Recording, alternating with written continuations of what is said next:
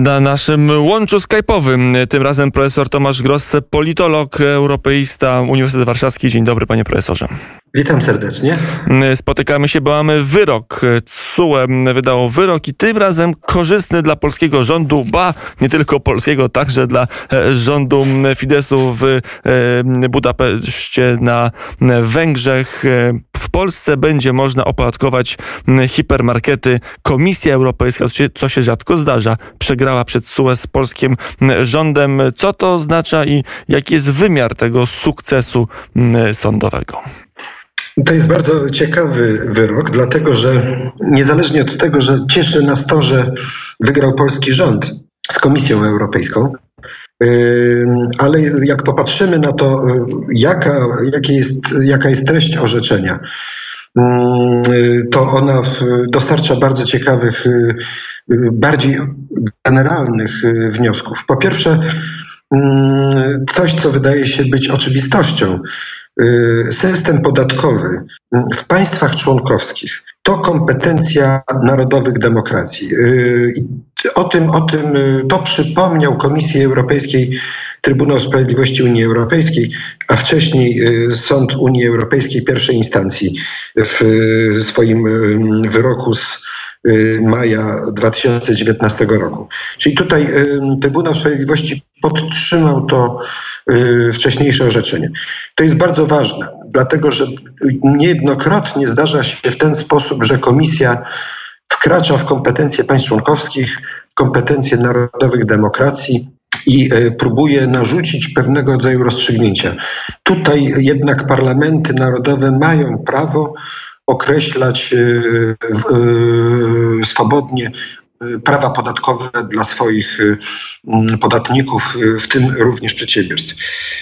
System progresywny, progresywny system podatkowy wydawać by się mogło nie jest niczym niezwykłym. No, nawet chyba pożądanym w wymiarze Unii Europejskiej, która jednak pewne wyrównywanie nierówności ekonomicznych ma wręcz z, za, z założenia wpisane w traktaty.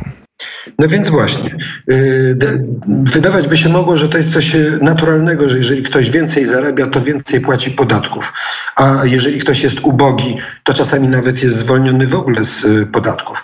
Więc ta zasada progresywnego opodatkowania wydaje się być dla y, krajów europejskich czymś naturalnym, a Komisja Europejska dopatrywała się w tym dyskryminacji. I dodajmy, chodziło o to, że Y, ona się ujmowała za tymi największymi korporacjami.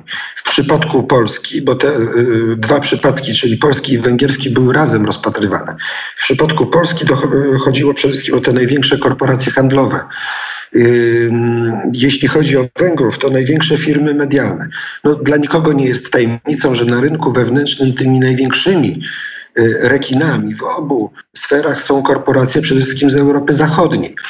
Więc y, tutaj komisja wyraźnie poszła na rękę y, tym y, największym graczom z Europy Zachodniej i w kontrze do demokracji narodowych w Europie Środkowej, uznając, że parlamenty w tym wypadku dyskryminują duże korporacje.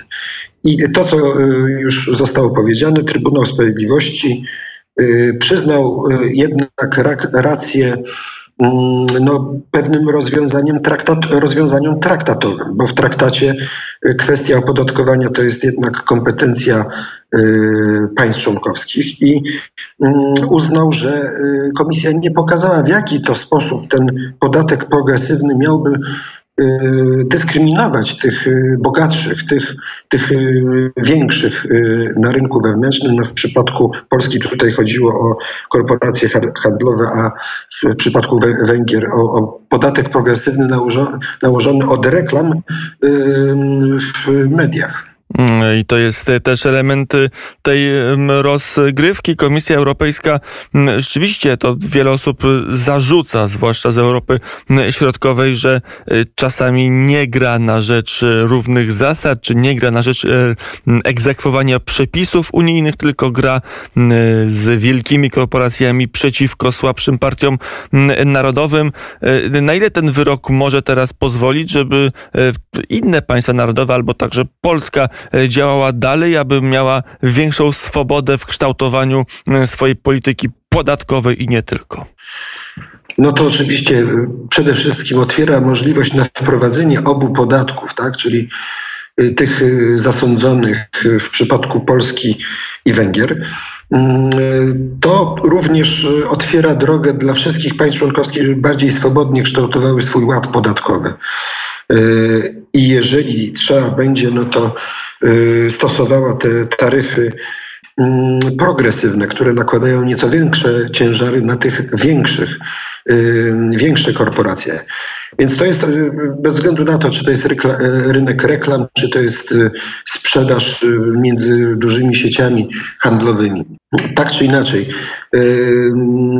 To jest oczywiście sukces nie tylko Polaków i Węgrów, to jest sukces, bym powiedział, wszystkich innych państw członkowskich, bo tak naprawdę wszystkie państwa członkowskie dzisiaj bardzo klarownie usłyszały interpretację Trybunału Sprawiedliwości Unii Europejskiej, że ustalanie podatków w tym e, w zakresie progresywnym lub liniowym lub każdym innym to jest kompetencja demokracji narodowych. Mm, e, I to jest mm, istotny mm, element, istotny wymiar dzisiejszego wyroku CUE w sprawie podatku handlowego i podatku od reklam odpowiednio pierwszego w Polsce, drugiego na Węgrzech. Jeszcze jedna sprawa bardzo skomplikowana, czasu mamy mało, więc pewnie nie rozłożymy na czynniki pierwsze. Nam została do wyjaśnienia dzisiaj konferencja chociażby PSL-u, także z mównicy sejmowej.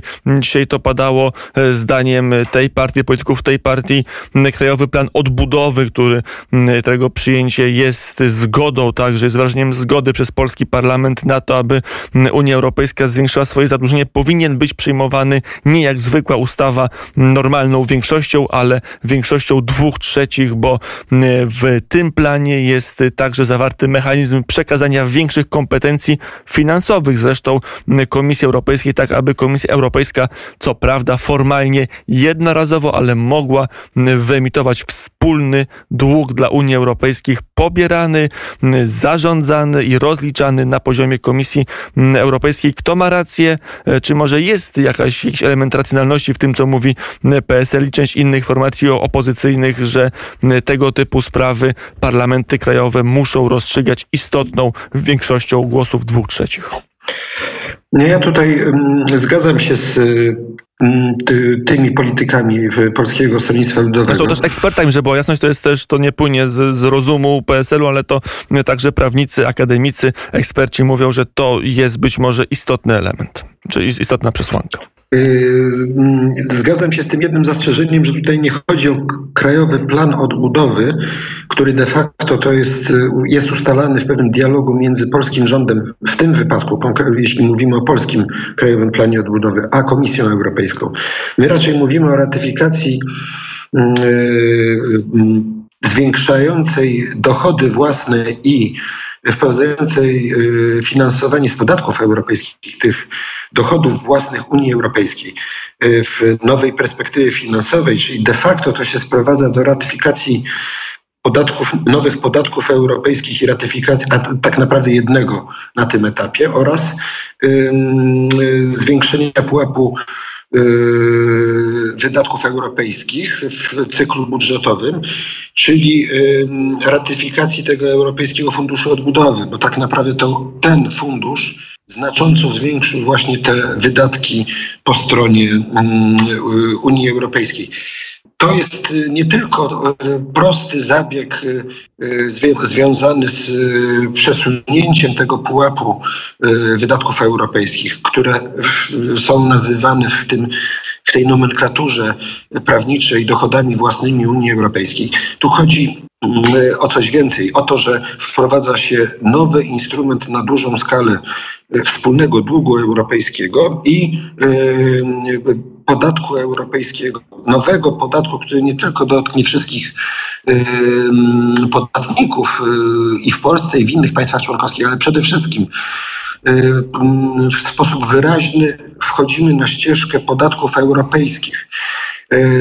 Wcześniej, wcześniej oczywiście również były tak zwane udziały w podatkach narodowych czy w różnych opłatach, na przykład celnych, które były zbierane na poziomie narodowym, przekazywane później do Unii Europejskiej.